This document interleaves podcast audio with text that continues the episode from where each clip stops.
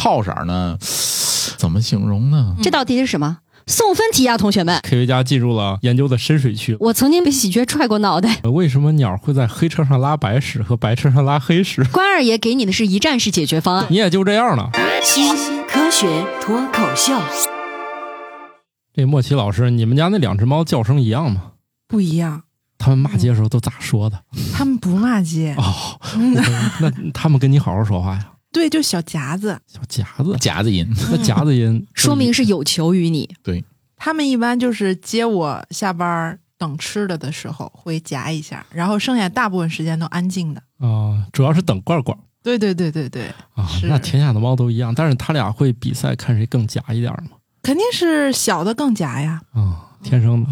你家那两只猫是一个品种吗？不是，老二是那个小布偶，老大是虎斑。那看来他们是不是从小跟妈学的不一样？ 这有关系吗？跟妈学的，没准几个月之后就被抱走了呢。 怎么跟妈学？对，哦从小就给抱过来了啊、啊。行吧。那大家正在收听的是新科学脱口秀节目啊，我们今天来聊聊跟说话有关的事儿。好，我是这个经常不跟人好好说话的半只土豆。我是经常好好说话的莫 奇。这里是整天对着电脑都快失去说话能力的王大夫。我是日常会对说话做一些小小研究的巧克力爱巧克力。哎呀，既然都说到猫了，那我们就聊聊下一个物种吧，啊，比如乌鸦。 看我这个起承转合是多么的顺滑，是吧？乌鸦的叫声也会因地而异，就像人类的方言一样。当乌鸦加入一个新的群体时，它们会通过模仿占优势的群体成员的叫声来学习群体的方言。哎，那个我看过一个报道，就说乌鸦的聪明程度相当于小狗子。这个乌鸦的传说还是非常多了，甚至有这些书啊，大家有兴趣都可以找找。以前还有人用乌鸦赚钱呢，嗯，就是那种去训练那个乌鸦拾烟头，它就能拿烟头好像去换钱。乌鸦应该是特别喜欢那些闪闪发亮的东西，所以有对对哦的乌对鸦窝里面会有一些像钥匙啊、项链啊、戒指啊这些东西，对，包括那硬币什硬么的币什么的，嗯对，乌鸦窝里面就会就会对能捡得到。当然你可以有意识的去训练乌鸦去干点啥，然后给它奖励，最后你再拿这堆东西去换得奖励。反正有人是可以利用乌鸦赚钱的啊。我我记得好像看日漫的一些作品里面，他们日本那边会把这个乌鸦的叫声用那个日语那个发音啊轰，那个好像在日语里面是一个就是说它笨蛋的意思。哦嗯，那就那挺有那意思的乌鸦骂你，这个有时候说不定还是对的，你看而且人家不光骂你，还用方言骂你呢。 就是不同的方言。你看咱中国那个乌鸦，它就是方言，就是啊啊啊，对对对对对，其实你会发现，就刚才提到影视作品啊，包括动漫，它里面的那个乌鸦的叫声的音效，其实都我觉得差不多，对都差不多。可能用的都是类似的音源吧。嗯嗯，那那乌鸦大概一听就行了呗，谁还不是研究鸟的，谁还天天琢磨这方言呢？我觉得这就是这个科学家进入了研究的深水区了。就是好像研究鸟类的方言，或者说它叫声的不同，应该是鸟类研究当中还挺重要的一块儿，应该有对好多的研究。我记得早些年看过另外一种鸟，就学外语，它模仿别的鸟的叫声很厉害，好像那种鸟叫什么卷尾，不知道是出于玩儿呢，还是 就是对于自己的语言天赋非常有信心，它就学别的鸟叫。模仿其他鸟的话，抢食、求偶，这都有不好些鸟它只是觉得好玩儿，它闲的没事儿。嗯，呃，有有些鸟因为它食物也比较充沛，它可能就不是很在乎。确实，不光是人类喜欢玩耍，那有些动物它在空闲的时间，对，也挺喜欢玩耍的，哎也喜欢就比如玩说耍像小鹦鹉啊之类的那些，特别是家养的，家养的一天那种它就对吃饱了撑的，它就开始捣乱嘛。你像那个乌鸦，它之所以聪明呢，也是脑袋比较大。这样的话，从比例上看，它跟人这个比例差不多，有可能比人的这个比例，这然个后大哦脑容量比例啊、大可，能可能还大一点儿。嗯所以呢，说乌鸦比一小部分人聪明也是有戏的，毕 竟毕竟有的人可能脑子百分之一都没用到 啊，这是个谣言啊，就是那个说什么我们用大脑没有超过百分之十，这些都是谣嗯言。呃，之前还以此为主题拍过一个科幻片叫《超体》，嗯，主对演是那个寡姐、啊寡姐。姐对，哎，我还去电影院看过这个，是我为数不多去电影院看的。哎，科那幻还的挺有意思的啊！嗯那那哎，你这样一说，勾起了我为数不多的观影体验 啊！但是那个电影就把大家的这种惯常的认知又给加深了。对，但是没事儿啊，你也就这样了啊！你的大脑真就用啊用到百分之百了。 大家不要对自己抱有什么不切实际的幻想，就是你肯定用光了， 你还是琢磨琢磨别的吧。大脑不行，咱就干点别的，是不是？过热的时候呢，吹吹冷风，冷静一下。是。然后呢，日常听听我们的节目，过一过知识的水域。对，说不定听我们这节目，高低智商还能加个零点几分呢。 行吧，那个不打击大家了，也也不好意思拿你跟乌鸦比啊，那个乌鸦说：“你在说什么 该用方言骂你了。乌鸦呢，在某一片儿呢，它就是形成一点儿口音呢，也是很正常的。而且如果这个乌鸦呢，它有一天想不开了，从那儿脱离了，换了一个家庭，啊，当然不是家庭了，就是换了一窝鸟，跟他们一块儿朝夕相处了。很快呢，它就能说那儿的话了。还有一些乌鸦能干啥呢？它就会把核桃呢。就先弄起来，它一等到这个红绿灯合适的时候啊，赶紧放到路上，然后等车一过，就压碎了压碎了，然后吃那个核桃仁儿啊，好聪明、所以你，看，人都知道吃什么核桃补脑，那乌鸦也知道以形补形。？”是这么回事吗？ 这是我这又是伪科学。那个不就是因为核桃好吃吗？我不爱吃，我觉得花生又便宜又好 吃。哎，我觉得核桃不好吃，是因为你没吃到新鲜的。啊，好吃是都是这么说的。核桃反正前一段儿那个小排同学给我那堆那个莲子，对啊为这个事儿啊，我们专门去了趟武汉。啊，怎么顺？样顺带顺带，我们去菜市场终于搞清楚这个事儿，回头我要跟他说，嗯这个莲子确实有一种是专门种出来就是吃莲子的。哦，咱这儿可能不是那个品种，所以我们这儿吃莲子没有那么。另外，它也摘的确实比较早，很嫩，新鲜但，很嫩。嗯，它光吃藕至少有四个品种，就是在那现场有那种卖藕专业户，它就分，面藕、脆藕，还有一种叫粉粉藕，好像是。咱这儿一般都以为那个短粗就调凉菜，那不是不是，人家还这个专门有种凉凉菜因为藕，在那边有拌凉菜的藕和炖汤的藕对就炖不汤一不样一。样，那三种。嗯对反正我们在那摊儿上至少见了，如果没记错，可能是四种啊。而且人家那摊儿只卖一件事儿，就是藕，哼 所以我们搞清楚了，藕还真的分为吃藕的和吃莲子的、看花儿的， 大大概就这么回事儿吧。品种上稍微有点差异。呃，我怎么又跑到这儿了？ 反正不重要，大家不又知道了一些知识。明年大家这个等那个莲子呃下来的时候，都可以去买点那种为了吃莲子而生产的莲子，芯儿都是甜的。对，可好吃了，还有一个就是没事儿别挑剔乌鸦啊，因为这个乌鸦说记是仇，啊，嗯它是有面部识别功能的。而且不光要忌惮一下乌鸦本鸦，还要忌惮他们家族的成员对。像我们城市里面还有一个喜鹊吗比较常见，对喜鹊，嗯就那个体型特别大、尾巴特别长那个鸟儿，我曾经被被喜鹊踹过脑袋，哎呀，你说的好二次元这个就是景象，很有冲击力。被鸟踹过脑袋，对我是在路上走着，它觉得可能是一个移动的树桩，它中间飞累了，想要停一下或者怎么着，反正就冲我脑袋来了一哎下，就飞走了那。你那天哇穿的是啥衣服能有这效果？就很普通的一个卫衣，然后牛仔裤，那这玩意儿就很咋能日认常成树桩呢？不知道呀，我就是走到那儿无妄之灾呀，就被鸟儿踹了脑袋。他可能只是心情不好，那要么就认错仇人了。有可嗯有可能认错人了，我心说，校园里面还有谁这么缺德啊？让我今天带你受过。对，我觉得是认错仇人，然后没没别的解释了，是吧？之前有很多就是那种呃有车的住户发现那个鸟啊，它不往别的地儿拉屎，啊，只往他们家那个，还我还看过一个，就是只往他们家窗户上拉啊甩，对，嗯就跟投弹一样，只有他们家窗户上全都是那只鸟鸟粪，对，这里还有一个冷知识，大家一般都认为为什么鸟会在黑车上拉白屎和白车上拉黑屎？ 因为因为它本来都是混合色的，。对，只不过看显不显对它拉哪个颜色上都很显。这就是鸟屎的极大杀伤力，在于它所有颜色它都显。当然，这种情况你不能永远的怪鸟，有的时候吧，是你停车那个位置不对，你就停在人家鸟窝下面，可不就被浇了一身嘛，对吧？嗯，对，但是如果说你所在的位置并不是它的鸟巢的那个位置的话，就要考虑一下自己的日常行为是不是嗯触犯到了对，要么对就要么就是长得像他们过去一仇人，那就是长得有毛病。嗯大家也检讨检讨自己的容貌啊，有可能也是是吧？乔老师可能是长得有问题啊，嗯 那鸟儿冲我脑后脑勺来了一下，好吗？啥后脑勺啊？那他就早就看你不顺眼了， 那可能从很远处起飞的。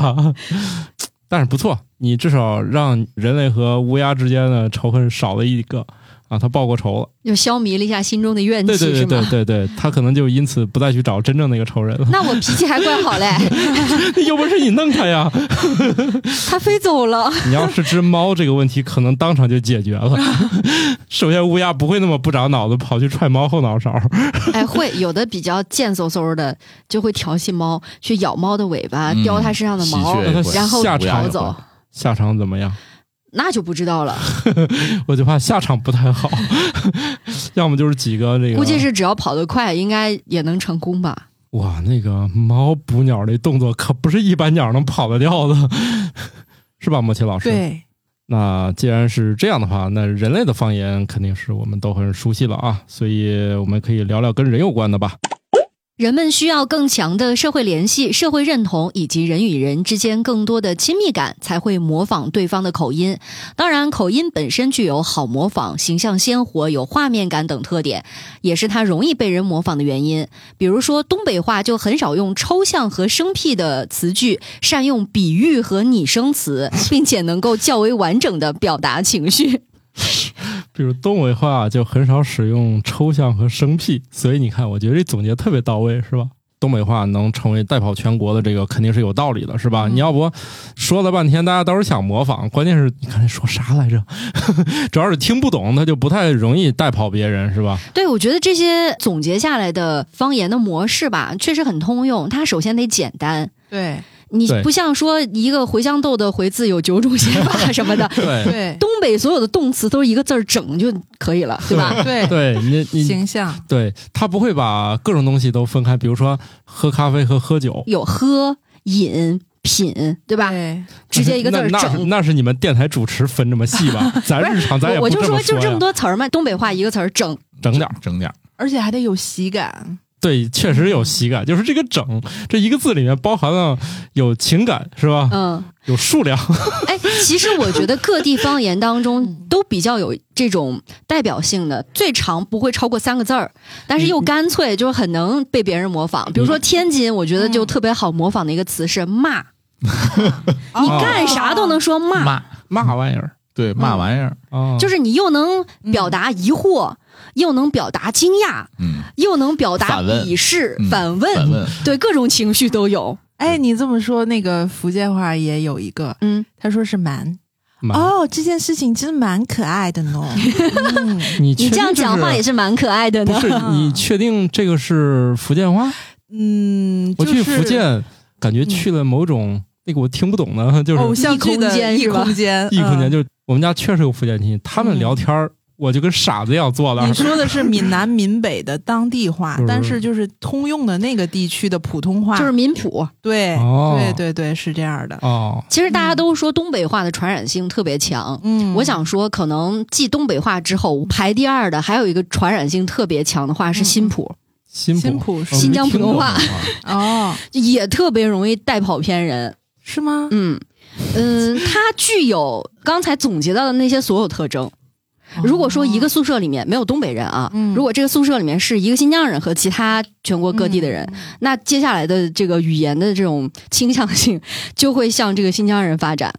呃，前一段时间，著名呃嗯虾戏男艺人李诞，嗯 他不是在全国各地玩嘛？对，中间出了一个有几期视频吧，是他在新疆。嗯，第一期视频还好，到了第二期视频开始，他的口音就无可避免的滑向了新疆口音，嗯因为他本身是内蒙人，可能相对来说对口音有相通相近的地方。嗯他待了没几天之后，那个口音我跟你讲，完完全全就是新疆本地人了。哎，我觉得可以做一个各地方言影响排行榜，最容易把别人带跑偏的可以排几个。容易带跑偏。首先啊，它好发音，嗯，嗯，那个我也想学湖北话，我也学不会，就是调太多，太麻烦嗯对，就是你让北方人学南方话，确实是有点困难。但是我也不知道南方朋友是不是觉得北方这个语系也太难学了，这都不知道啊。我听说高考题的第一题不就是让你选一个拼音是吧？就是几个词看拼音哪个标对了。嗯呃，对对， 北方同学说这有啥考的？ 南方同学说第一道题基本上他们都是放弃的。南方同学说第一道题有啥考的？直接闭眼选一个就行了。北方同学说这还用选？这是我唯一一个我拍着胸脯能会的题。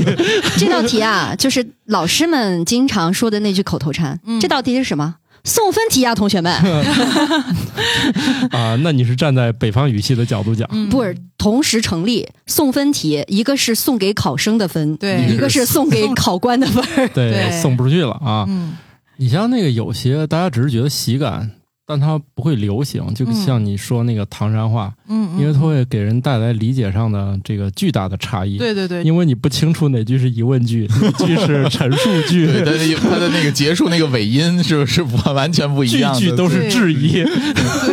对，关于唐山话有多有 趣，已经把什么东北话、天津话远远甩在了身后。请大家回顾我们往期的一期对节目，叫做《对乱谈方言》。 对我们瓜聊大过，爷亲自演示啊！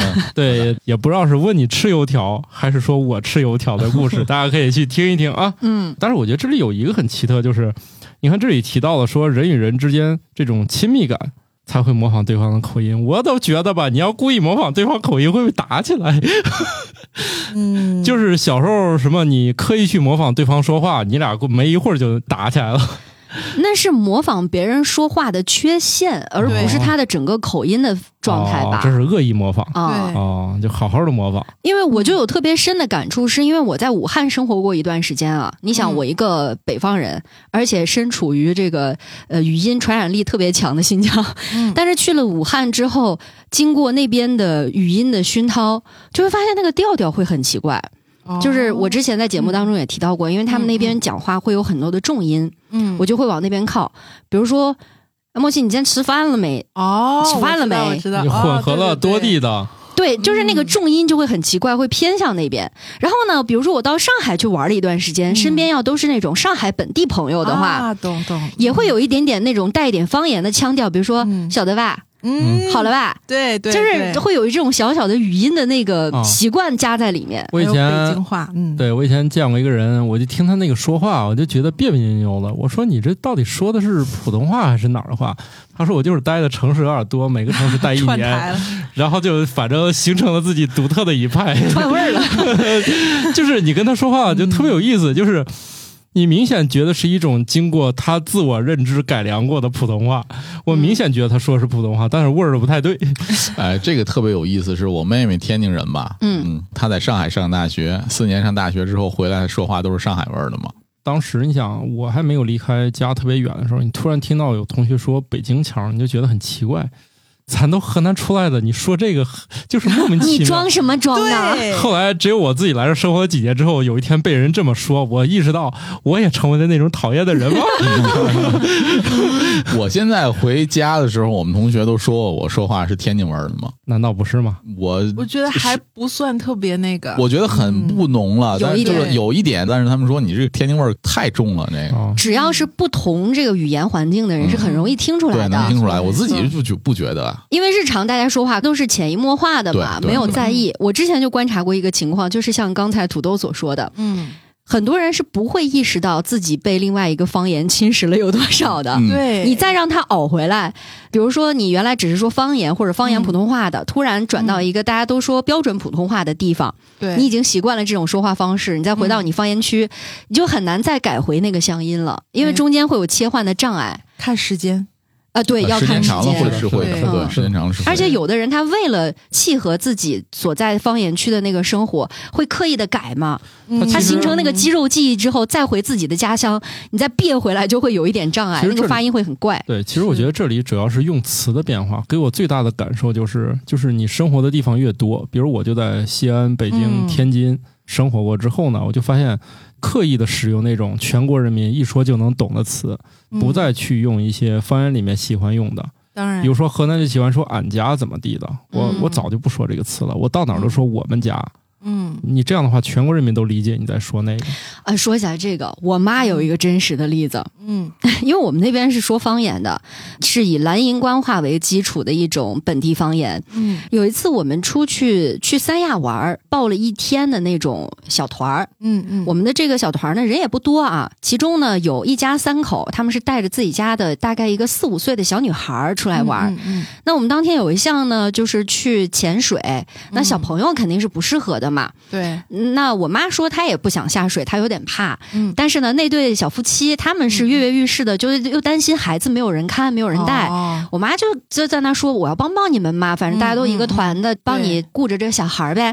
对，然后呢，要把那个他们家的宝宝呀，从两个木板之间，因为有一个缝儿吧，嗯就让他跨过来，把他抱到另外一个比较安全的平台上来。嗯，然后呢，我妈就跟对方讲了一句嗯让我笑扑哧了的普通话，她说：“嗯来来来，嗯你把娃娃给我掐过来。”哦哦 哦，我说我我都看到对方已经愣了一下。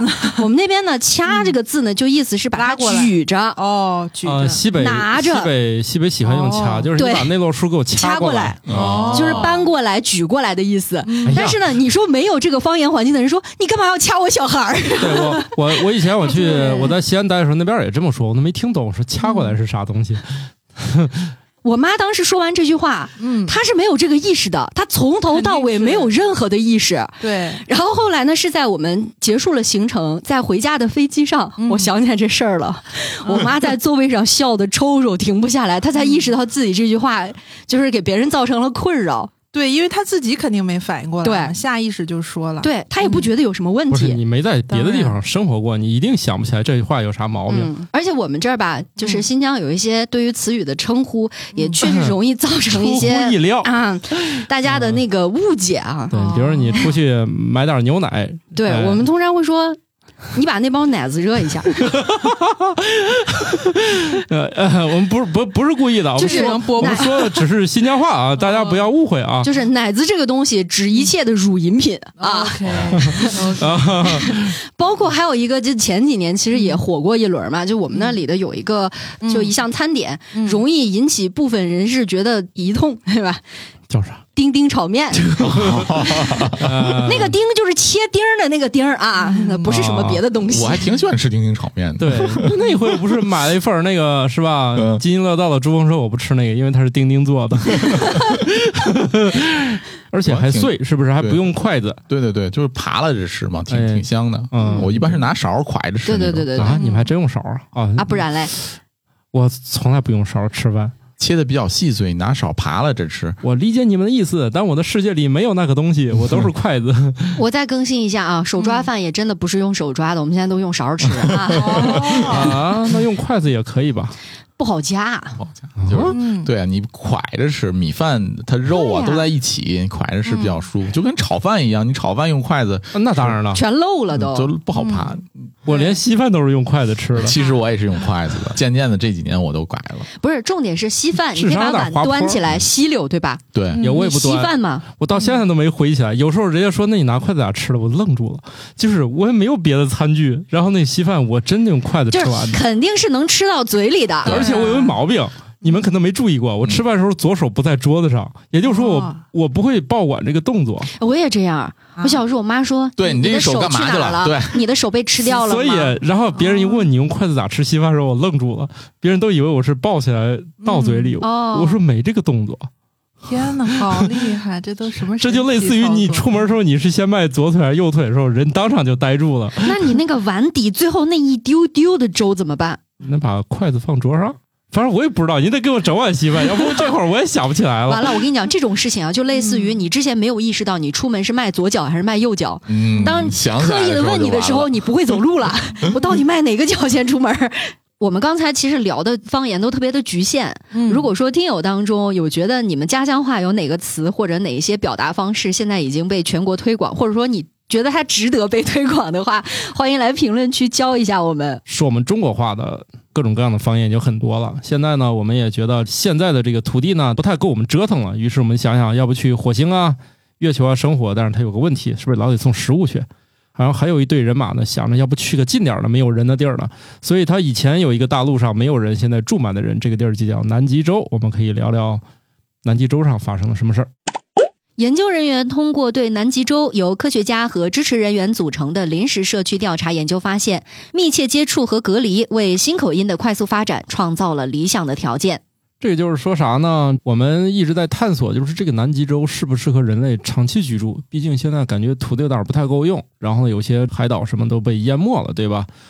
但是遗憾的是，就至今为止，南极洲还是不能常年供大量的群体在那个上面来居住，因为它现在所有的这个上面要吃啊、用啊什么，还是依赖附近的大陆来回去运送，所以来说还是不太经济。但是对于哎，就那么寂寞的要在那儿待着的这群人来说呢，他们逐渐逐渐就发生一些友谊，是不是？估计也是像那个一个宿舍一样，也像之前我们提到的那乌鸦一样，对对他们呢，就是这个社区呢，相对大一点儿，可能更柔和一点儿，嗯最后呢，大概率会产生一种南极洲口音，就是混合了各个国家的口音了。对，说不定我们就是各种词就不像在我们现有大陆上流传的就这么慢了，说不定很快他们那儿就是一句话里面各国语言就都有了。嗯，哦，是说靠近北极那边什么爱斯基摩人，光对于白这个颜色就有好多种的表达方式嘛，对吧？哦，是啊，所那以，我因为它受周围环境的影响，它的词汇嗯肯定也会不太一样是那取决于他见过这个东西的丰富度，是吧？啊、整个人类对于蓝色这个词，好长时间都是没有啊的。为啥呢？天也是蓝的，海水也是蓝的呀。哎，就嗯好多文化里面都没有对蓝色的描述。你像中国很长时间是青色或者什么的，它很少有这种蓝的这个认知这个我还真不知嗯道。啊。好多文化里面这个蓝蓝色出现的还挺晚。青不就是蓝吗？不是吗嗯，？可以认为它是包含了蓝色的一个，嗯，粗略来说是包含了蓝。他认为蓝只是青的一种，可能是。哦，嗯就类似于每年会出那个什么标准色卡，什么潘通潘通色，潘多对色吧，？嗯，嗯，它可能那个蓝，它只对应某一组数字的编码，是吧嗯对？现在就搞复杂了。 RGB，啊，现在每年还得发布个什么年度潘通色什么的，嗯啊嗯超出了我们的这个理解范围了、嗯，嗯啊！，现在颜色肯定是很多很多种了，这个很多地区，比如说像天津话，靠是个什么色 儿？啥？哦靠，靠，紫色啊， 这这确天津定话懵了，他俩不懵知道了了，这不是马儿话吗？那不是，不是靠嗯啊，是啥还有呀？藕盒，脑壳、藕盒，藕盒，身体这不是吃的吗？肉馅儿那种，呃，不就是藕和色儿的？那你就说一下 吧。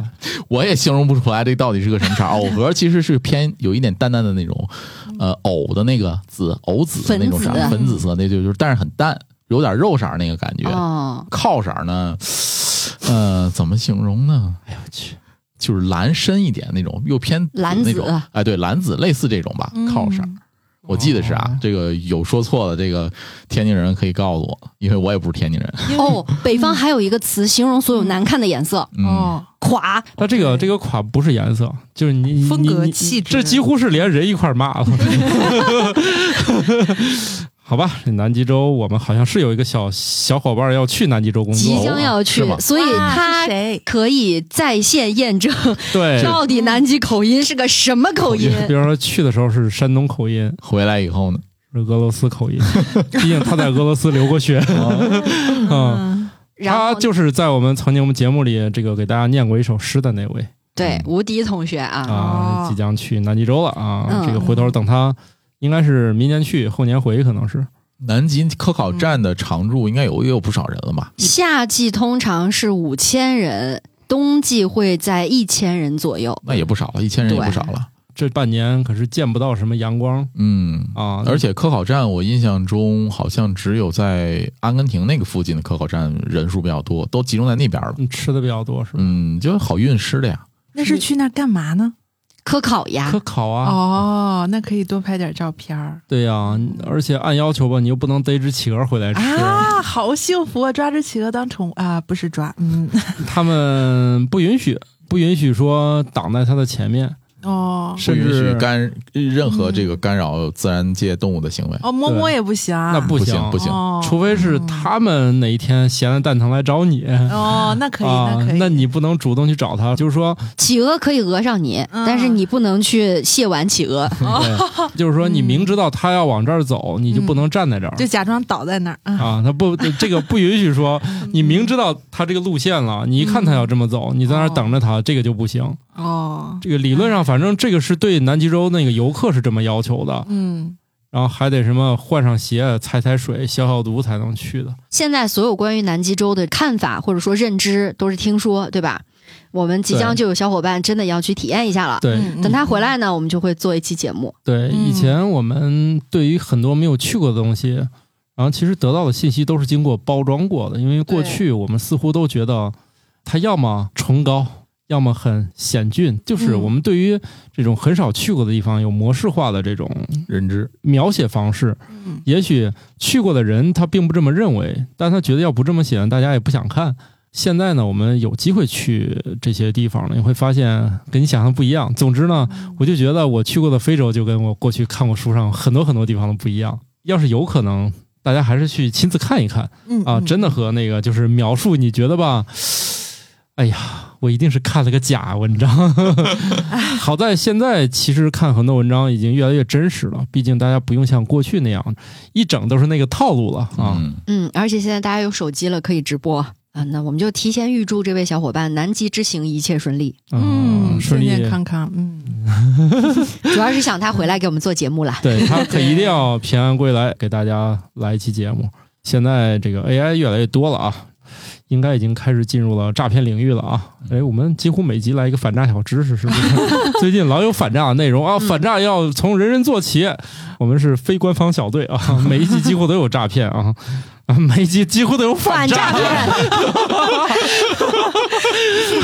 哎呀 土豆的这种表达让我想起来前一段时间我的一个经历。哎对那有一次呢，附近的这个派出所呢，就派了两位警察来给大家嗯做这个、呃反反诈的宣宣传。，嗯，嗯呃，来了一男一女两位警察啊，然后其中这个警察小哥呢，感觉他也比较年轻，嗯，我估计也是可能工作时间并不是很长。来呢，你想面对着大家这么几十号人啊，嗯他发表小演说一样、嗯跟大家说紧，张了是吗？他紧张了。哦，他是个天津人，哦他第一句话呢这样说的：“我来说说反诈的几个诈骗手段啊。 我是这么觉得啊，以前我是一个，当然现在也是一个不善言辞啊，这个口舌比嗯较笨拙的一个人。嗯哎呀看开始诈骗了挺 王信了，那个我到现在让我登台什么都是紧张，就是大家不要对这个事儿呢有什么误解，说谁天生就是什么演讲家什么的。你们去看看那国王的演讲是吧？那电影、嗯电影是吧？当你当上国王的时候，你就必须要学会，你不会呢，自然会有人教你会。 所以这个事儿呢，就是锻炼就行了，给自己找一些这种登台的机会啊，脸皮只要厚。其实我觉得小朋友是最佳时机，就是在这种脸皮不知道这个薄厚的时候，多让他去试一试。嗯，如果呢还能保持下来，我觉得就不错。那我现在你想，我这像我这种嘴这么笨的， 真的就是一旦有什么嗯电台采访、电视采访，我经常嗯脑子一片空 白。就是属于这样，嗯说不正经的行，说正经的就不行那。说正经，那我是真不行。我觉得我嘴笨就笨在一说正经事儿，我就真不知道说啥了来，你给大家说说为什么这这有什么诈骗的手段吗？ 啊啊！对，都差点忘了，来说说这个。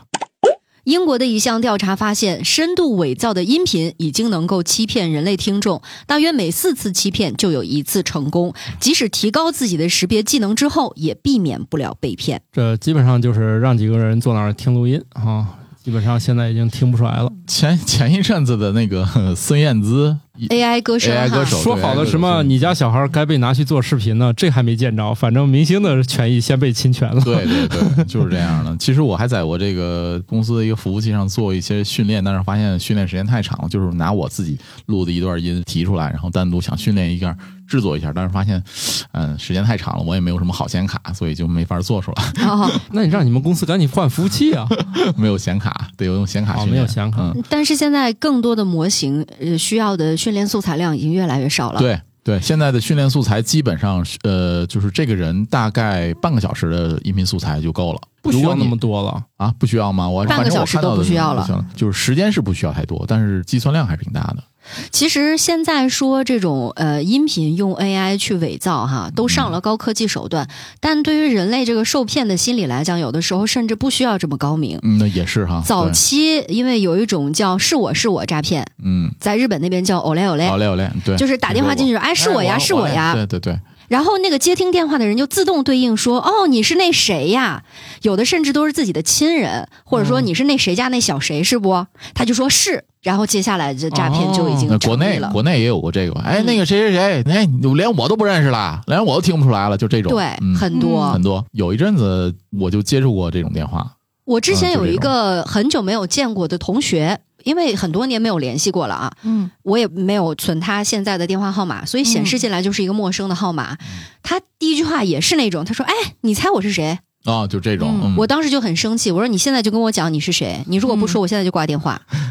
哦，你脾气还怪好嘞！我我之所以没有这个阅历，是在于这电话我几乎都不接，啊因为他明显是我们家那边的方言，哦所以我觉得应该是熟人圈子。但是玩这种游戏我就很烦。反正到我这儿都没这个机会。就直接挂掉上了。来说你好，我就挂了，因为找我有事儿的从来不说你好，这是我总结出来的经验。嗯，就上来就说你是那个谁谁谁，我是哪哪哪儿，这是他们的固定话术。只要一上来还说你好，我就不听了，爱谁谁。哎，要给大家传授的一个我挂电话的小技巧啊。然后一上来先来段音乐的，直接挂掉。然后一上来嘟，好家伙，你是先接通我，再接通你啊，挂。对对对，就只要是这几种，这种一般是他那个有拨号器，然后对他会在那个系统里面进行拨号，接起来之后，他再接通对方的那个坐席。对我心说这也太不诚心了，你你还得我等你，但是我就遇到过那种情况，就是我是那个拨打电话的人。以前很多年前啊，现在还没有什么 AI 生成音频这种高科技，那个时候的那种语音应答都是能够听出痕迹来的那种。我去给采访对象打电话，因为也是第一次联系嘛。就会很礼貌，哎喂，您好，请问您是谁谁谁吗？我是哪个单位的？我们需要您配合什么东西？我们要采访怎么样？然后通常把我这段开头的这个打招呼的话术说完以后，因为我都是一串儿嘛，说完以后，人家说你是人工语音吗？不 嗯 是就你的尬住了。 你就像是那个电话录音的。我像我刚才说那个，我得说一补丁啊，就是真人说你好，或者他说这一串的那个人啊，他打一天电话，你一听他就是他是批量打的，就算他是真人，而真找你那种，他说你好的时候，其实你那一那刹个那语，气和那个啥是不一样 的。他就是来找你的，其实你能听出来，只要那种很非常城市化的说你好。你就可以挂了，因为这两种是像我这种有丰富的对这个伪造语音啊、什么打骚扰电话呀、比较有丰富经验的，啊这个我就是觉得还行。就是你一听就知道这个你好是针对你的还是批量打的。那个时候采访比较多的时候啊，如果你这一个办公室都是记者，那个现场真的特别像电诈团伙， 同一时间所有人都在打电话，不对，现在电站团伙不都直接电脑拨了哈对对对对，就算你觉得可能你会耽误事儿，但你仔嗯细想想，那银行给你打电话，无非就是推销什么分期贷款，嗯，你不接怎么了？就是反正各种各样的人给你打快递呀什么的那些，快递那打电话那声音，一听就是疲惫不堪，然后连摔门带坐电梯那那杂音，嗯快递的一听就知道这是送快递的。 仔细想想，基本上就这类电话你都很难挂得断。然后有一类就是你一旦觉得不对劲儿，直接就挂，你发现屁事儿都没有。我不相信有什么天上掉馅儿饼，谁打电话通知我我没接到。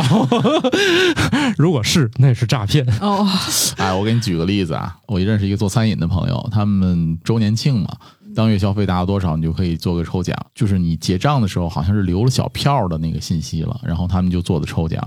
有一个用户得了一等奖，是一台 Mac 电脑，然后呢就给这个用户打电话，然后用户说就认为是骗子，然后就 接着说两句就啊就挂了，接两句说挂了，最后没办法，这电脑还真是送不出去。但我觉得其实也是嗯好事儿。嗯这这这，嗯，因为你想，万一嗯给大家留有这种说，哎，万一是真的呢？嗯，但是这种你你能承受得起最后的损失吗？是是是，是不是？对对对就是你嗯如果没有拿到这台电脑，其实你不会损失什么东西对，，没错，因为它是额外的。额外的对但如果你被骗了，那就是实打实的损失了。对呀，便宜没占，不就等于吃亏吗？ 折腾半天都以为是骗子，对对是吧？啥都不如群里面直接发红包来的实在。 这也深刻影响了这种抽奖这些事儿。除非就是那种什么商场现场把你什么投进去，当场就开出来，哎，商场也有这种骗子的套路，而且到现在都没有杜绝。前一段时间我姑姑就着了道儿，就是你在这个商场消费之后，她说可以凭借小票呢，可以去某一个卖珠宝的柜台，呃嗯啊那，你可以凭这个小票去珠宝柜台抽奖，送你一份精美小礼物。那抽奖的时候，这个就来了，销售员呢就会。说哇，你今天手气太好了，嗯我们这个里面呀、只有一张特等奖，今天就让你抽到了。哇嗯哦，这个奖是什么呢？也不给你直接给实物，而是说，比如说我卖一块玉，嗯？或者一个戒指，或者一个项链儿，我这个原价卖一万的，但是你今天这个特嗯等奖就是你能一千块钱就把它拿走，不要你这个时候心动不心动？嗯，套路，套路，套路就来嗯了，因为当时他那张券儿啊，在他手里是随时被替换掉的。嗯他给你的时候，其实就是那个他们做好了的券儿，哦嗯就是引你去。消费者那也可以。如果你给的是黄金的话，一千你给我五十克，我立马就买。那它可能是假的哦一。般不会是黄金，或者要不然是假货，要不然就是合金。对对对，大部分是以玉石为主，他说因为这个东西没不好有量价，化你的可以随便开价。是对你不它好那鉴定，个即使黄金，它也可以定义，嗯，它没说它的成色是多少。对啊，嗯哦有道理。它对吧有可能是镀金呢。过分了，过分了。 嗯你别琢磨，就这种事儿，最主要就是别去抽 奖。哎，还是那句天津话啊，便宜就是当。不能这么说。作为主办方，我们每回都是很实在发奖的。那你们这个园区可要好好运营嗯啊！啊，就这是种说，这种遵纪守法的，太少了，啊有事儿捏把汗，他们这么实诚，能能能干啊能挣下去钱吗 对，然后然后有有好多人就觉得我们是假的。那当然了，要我也是假 的，后来我们奖品就小了小了。啊！之前我们送什么平衡车呀，什么就是手机呀之类的，然后啊，讲太大呃了。然后后来对大家不相信嘛，后来我们就送门票了。嗯，库存还 在吗？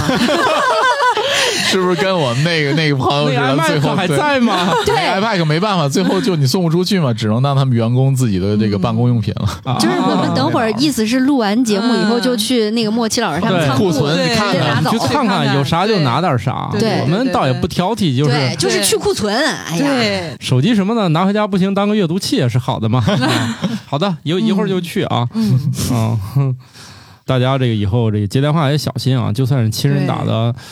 对哎呀，现在我觉得几乎没有什么办法杜绝，只有说你等会儿该还给你再打回去。是这样的，就是如果是电话的话，电话的那个音频的那个码率基本上也就最高九十六、四十八、非常低。不可能九十六，二十四到六十四左右。嗯，这个码率，这个码率的基本上就是说它音色还在，但是可能那个是就失真了嘛，它跟基那本个声上音只有关保留中频，对，所以这种情况下，你其实很难分辨它是 AI 的还是真人的，比较难了。因为目前还有一些 AI，如果尤其那种开源的哈，嗯，它其实做不到那种完全丝滑。你是，你仔细分辨中间能听得到那种混杂音，嗯，或者说有一种就是所谓的机器味儿吧，还是有那么一丢丢。嗯它的高音低音之间的那个变化切换啊会对会有一变化些有一些，但是呢，在电话里面这些声音都会被抹掉。对，所以听不太出来，哦，就有时候还是会差着的。哎，那那种那伪造号码打这件事儿，现在还能不能做到了？伪造号码现在不是这么做的，基本上就是说，境外的骗子会在国内的某些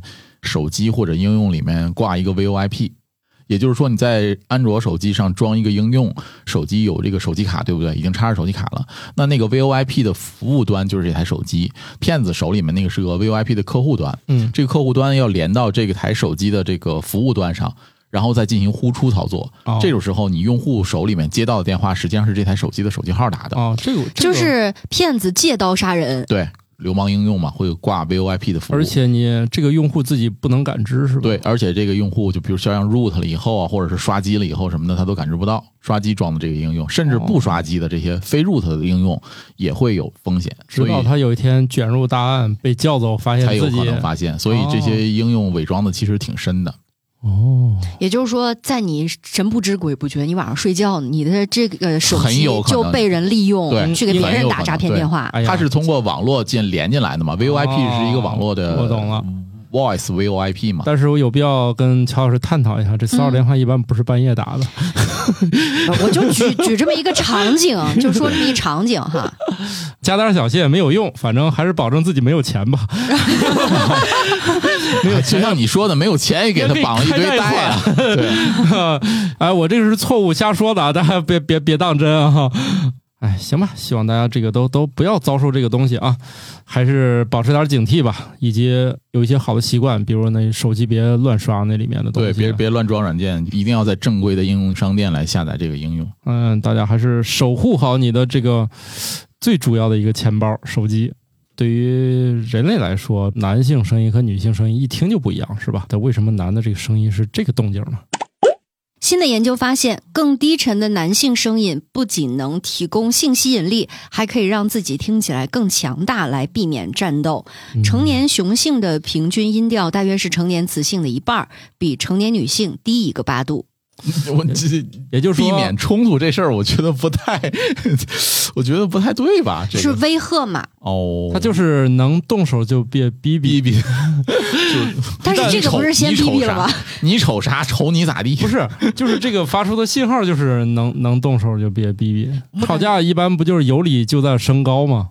不不不不，我觉得有时候听男生说话，就是尤其大学上课的时候，就好多男老师那个声音特别，他虽然低催眠但响，听得我脑瓜子嗡嗡的。哦我我最近有这种脑瓜子嗡嗡的经历是，嗯偶尔打开购物软件的时候，它会蹦出来一些直播间的直播，哦对吧？哦那个直播主播的声音，我真的是扎脑仁儿疼。嗯关啊掉它，呃不光关掉的问题，还有一个问题是什么呢？手机上那个喇叭，它本身发出的这个低音的频率就少，嗯基本都是中音高听音，着所以就扎耳朵更难受，对，听着更难受。啊，那因为那那第一乔老师是下回那种戴个耳机听。没有那个必 要啊。啊，声音特点在中频和低频，哦，嗯那你们是直播间购物的用户吗？绝对不是。我买得很少我我我基本哇不看直播。我只在直播间购物买过一次东西，哎，转到直播间觉得这还挺便宜，要不买了吧？就买过为数不多的这一回我是蹲直播间的，啊，因为我们家猫粮它只有是直播里头是最便宜的。能便宜多少钱啊？便宜还挺多，就是一般天猫、京东之类的全都是正价，或者是打非常非常低的折扣。嗯但直播间里头，它是每次上直播都有优惠，哎，嗯就是没有那个心思去蹲这个优惠，还是有前途的。老师，但是这对其他人不就造成了价格歧视嗯吗？由于你不想去蹲那个，于是你就活该你贵，当你不想付出时间成本的时候，那你就要付出一定的嗯。那是他们的问题。我们刚才不是聊了那个语音合成，然后嗯诈骗的事情嘛？对，男生和女生，即便是在听觉上有很大的差别，嗯现在在技术手段下也不是问题了。我前一段时间玩了一个内嵌了很多的声音库，哦，就是有男生的角色，有女生的角色，而且风格也不一样。比如说，我现在拿着话筒嗯说一句话，变声，然后选那个声音，嗯我说出来的每一句话就会变成那个声音。我我干了个啥呢？嗯我把它挂着，拿这个声音啊嗯给我们家人打电话。哦，我选了一个男性角色的声音，嗯我们家人诈骗懵了。 嘿嘿，哎呀，哎呀，这是我家姑娘而被且劫持了吗？而且哦非别常撕票啊！真的那个声音非常的逼真。嗯，哦然后我打给了好几个朋友，跟他们玩儿嘛，哇，啊嗯吓一所有人都跳呆住，说这个哇啊这么丝滑的吗？这个是实时滤镜吗？实时。哦，啊啊，，好有趣啊！知道了，大概。但是有的人可以使用这种方式变声的话，它是完全靠嗓子，不是靠电子 的。哎，这个前一段时间有一个应该也是宣传反诈的视频嗯，嗯，我看了挺火的。对就一小哥说嗯：“我被抓派出所了，嗯是因为他被网站上的各种信息吸引， 嗯 然后呢，警察呢来阻止他被转账骗。嗯下一步，嗯下一步呢，就把这个对方这个骗他的人给抓到了。”嗯嗯，啊，是一位抠脚大汉啊！啊！啊现场给他来了一句对那个哥哥怎么地的那个，对，小哥哥怎么 怎么样，整个人就石化在了原地。我也认识，就是一个声优，嗯然后他就是年纪也不小了嘛，然后就算一个中年人吧，嗯，但是他的声音就像十几岁的小女生，完全可以做到。对，超级可爱。然后他就说他是故意的还是他他就这样？他声优它嘛可，以变，哦，哦可变以声。啊变，哦对对对，主动对变声，然后他就在软件里头，比如说就是跟别人聊天的时候，然后真的他说你看，就给我看他的疯狂战绩，我觉得哦，他什么战绩？ 又属于我们反诈内容了 吗？没有没有没有，只就是聊天。哦，我还就以是为直播间会有那种打赏的嘛，对吧？啊，对，是。然后你也知道，直播间还有美颜，然后嗯声音加配美颜，哇，绝了！哦，对我见过有什么某一集说奶奶你忘开美颜了这一集，真的好厉害。 都开了两三分钟了，发现忘开了。 这个世界呢，不光有那么多沙雕的事儿啊，这个世界存在真正的沙雕。据吉尼斯世界纪录，迄今为止世界上最高的沙堡，二零二一年建于丹麦的布洛克胡斯，高达二十一点一六米。完美的沙堡有一个特定的配方，每八份干沙加一份水。我印象中，他们做沙堡的时候，实际上不只是干沙加水，最后还是要加粘合剂的，不然的话它不持久。就因为水分蒸发以后，那个沙堡就会塌了。这还环保吗？嗯，它肯定是加粘合剂的，就是比如嗯说它做出来以后，为了评比或者为了展出的时候，它会加一些一部分粘合剂。哦，但如果只是娱乐，或嗯者说我就做这个行为艺术，对对，比如说你那可自能己不去加去，对你自己去沙滩边上玩儿，你想垒一个沙堡的话呢，基本上就是按照这个比例混合是比较合适的。不是说小朋友的最大乐趣就是挖沙子吗？嗯， 对对如果对，说去水边玩儿，哎，正好有这样的沙滩的这个状态，小孩儿肯定会拿小铲铲什么的垒一些东西嘛。这个时候就是发挥你们家长的这个超能力的时候，记住我们今天提供的配方啊，嗯，每八份干沙加一份一水，份水，嗯，你就能。塑出你们家最厉害的沙雕，我觉得啊，这个比例还有一个问题疑问，就是说这个沙子的颗粒度肯定是有关系的，啊是是是嗯，就是太在大什么颗粒的地方肯定也是垒不不行起啊来的。吧比？如说在对天津的某些海滩上的沙子肯定是不行的，它全是那个细沙、淤泥嗯状是吗？那种还可以，就是粗沙，粗沙不不行行嗯哦你就想想吧，你要是石头都已经是小石块儿的那种，你咋拿哦水把它垒起来？哦，也是啊。不过还有一种情况，如果你们家是去沙漠的话，这配方也失灵了，毕竟也没那么多水，嗯是啊， 所以去沙漠吧，只要带铲儿就行了。是吧？突然事情简单了，不用记配方 了啊！如果海边儿就是这个，那这个个时候孩子就会要求挖掘机了。哦，那倒也 是哦，没事儿，放心吧，孩子只要有沙子，他就咋都能玩的开心。嗯，你不用操心了，没有挖掘机它也一样能玩儿。但是之前说那为什么人这个脚在沙滩上一定会沾上沙子？皮它肤在表面有汗嘛，对吧？对它在干沙上它就沾不上，就是你脚如果是干燥的它就沾不上。那你见过有谁做猫一样的沙雕 吗？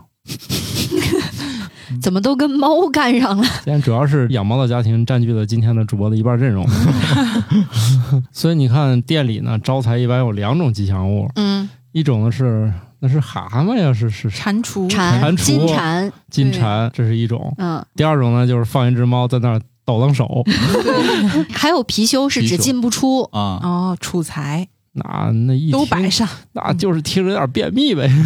摆一溜儿，还有一种就是风格特别硬朗的，就是百官二爷，对吧？嗯，对，对关二爷啊，关二爷现在就属于你这个店得够大，要不你摆一小关二爷，总觉得你胜不 摆。但是不冲突啊，也也见过就是都一关块二儿爷上是，挡灾吧？呃韭都菜可以。都都可可以关对二爷这的个关二职爷能是可多万了。能，万能就是你搁到那里面就有什么什么这个兄弟感情，对，哦什么镇宅、驱驱邪邪，对，什么桃园三结义，反正啊，就就 全一下就是他这个 buff 一下就点满了，就是关二爷给你的是一站式解决方案，对你哦弄一个他就全有了嗯，啊哎，，那那个摆招财猫是从日本流传过来那的肯吧，定的呀。嗯对吧？像招财猫就是抖狼手，这啊嗯这就是看卖啥的，是吧？咱吃一个那个门框卤煮，你你搁一招财猫，反正就有点别扭，是吧？你吃日嗯料搁一个那个金蝉，反正也有点奇怪。 这里面最奇特的事儿就是下面要说的，我最近写着冷知识，我才知道、嗯这抖楞手还分抖楞左手右手，还分还有一起抖楞啊的。有呢，来听听，招财猫的右爪举起来代表招财，左爪举起来代表邀请顾客消费。 嗯，一些招财猫甚至举起双手提供保护和祝福，好家伙，嗯一个这玩意儿能能有三种组合，对，这尤其这个举起双手，我是不理解了，这还保不许护动，这不都投降 了吗？问题是它是只是立下还是抖楞？我那两只手同步抖还是嗯哎还是分着 抖？好像我真见过两个这样，就是一上交一下错的。开的我好像见过，就是我在写这个之前，我一直以为招财猫只有一只手抖了， 嗯，完全没注意过对，没注意过分左右和可一能起。可能你去日本的话，可能就能看到不少了吧？它不同的岛好像猫是不一样 的，嗯，反正是是有这么一个说法儿，所以大家以后再见到招财猫抖楞手，注意注意是抖楞哪个。嗯，况且还有很多它也不抖楞手，它是个词的呀。对，就是固固定的哈。对，就看它举哪只手就行了，嗯举哪只嗯举和抖楞都是一码事儿。哈对，换句话说呢，如果你开店，你可别抖错了。其实它这个我觉得也比较好记，嗯就右手是来钱呐，左手是来人呐，不是，其实我都一我觉样得右手的意思是不劳而获，左手是招呼顾客进店消费，左手是打工，嗯右手是 不劳而获。 对，像家里，我觉得就应该摆右手，意味着我啥也不干，家里就有钱。你要是饭店呢，那肯定得勤快点儿，放左手是吧放？左手就来呀来呀，来嗯花钱呀，嗯快活呀，一起花钱呀。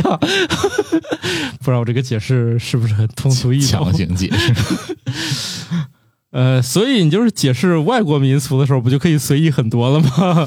是吧？大家咋解释都行，毕竟我也没去过。 你要是你们都不信呢，就邀请我去一 趟，去现场说服我，是不是？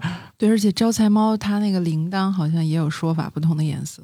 哦，啊它还有铃嗯铛啊，有铃铛我倒是知道， 完但了是，你这玩意儿就跟那个星座学一样，嗯就是嗯，后来只好再加什么上升，下降什么对太阳、月亮，对，对，但就都是好的，都是好的。都是好的。对，什么嗯健康啊、纳福啊、招财啊，还有招桃花啊，还有什么好运啊之 类的。这这我这嗯觉得它就是日本人特别喜欢的一种行为，做不同颜色的手办，以此来圈钱，嗯对 你，搁就是咱这换外装嘛，就类似于一些盲盒行为，就是一个形象，嗯，只要换不同的外装、不同的表情，就可以又卖钱了。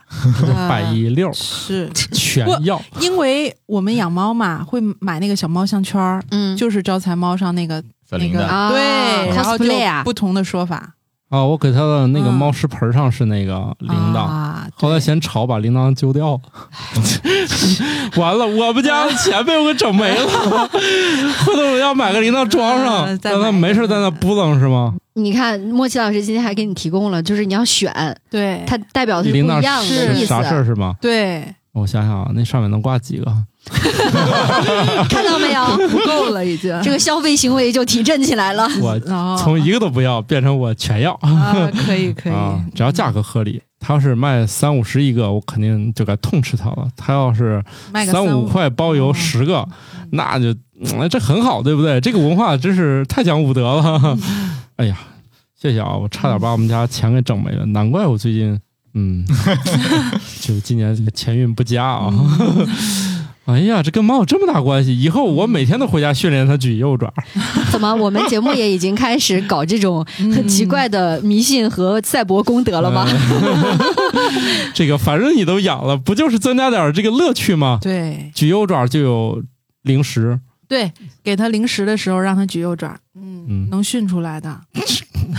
我没那个功夫。怎么活体招财猫 啊？你们还是做个人吧。不是你养个猫，你你总得折腾它，对 吧？对，一般都是它折腾主人。嗯啊，，新科托冷知识大放送。我们的每根头发都是由三层构成的，由内到外分别是髓质、皮质和角质层，但只有粗硬的头发含有髓质。那些稀疏或金发的人通常没有髓质层。造型工具产生的热量是头发角质层受损最常见的罪魁祸首，但化学处理、梳头、阳光和风也会造成损伤。你的手可能比你想象的重两倍，一只手大概重约四百克。周围的光线会干扰睡眠，但是一个简单的眼罩就可以解决问题。一项新的研究发现，戴眼罩睡觉可以增强深度睡眠的质量，可能有助于提高人们的认知能力。在极少数的情况下，被圈养的蛇会吞咬自己的尾巴。如果主人不干预，它的消化液可能会开始分解自己的身体。虽然爬行动物学家并不知道真正的原因，但他们怀疑这种自我毁灭的行为源于压力、困惑、疾病，甚至是饥饿。比如，蛇觉得太热，没有办法逃到阴凉处，它可能会感到困惑，没有办法区分自己的尾巴和潜在的猎物。格陵兰鲨是地球上寿命最长的脊椎动物，它的寿命可能超过五百年。但我们知道它极端长寿的方式源于原子弹爆炸产生的放射性碳。哎呀，这大家也是刚刚要面临一个超长的工作日是吗？听我嗯们这期节目、对啊要连上七天，哎呀，我天哪， 我自己都觉得不好意思说出口。希望大家在工作当中找到快乐。哎呀，这说的自己都可 乐。 如果说在工作当中找不到快乐，就请来我们的节目找找快乐。对，对我们的群是一天二十四小时向大家开放的。嗯那我们这集就这样，祝大家七天打工乐儿嗯好的，好的，啊！拜拜。拜拜。新科学脱口秀由生活漫游指南制作播出，节目依然在进化，欢迎提出您的建议，请在微信添加好友，搜索小助手“生活漫游指南”的拼音全拼，加入听友群，用脱缰的快乐和天南海北的朋友们漫游吧。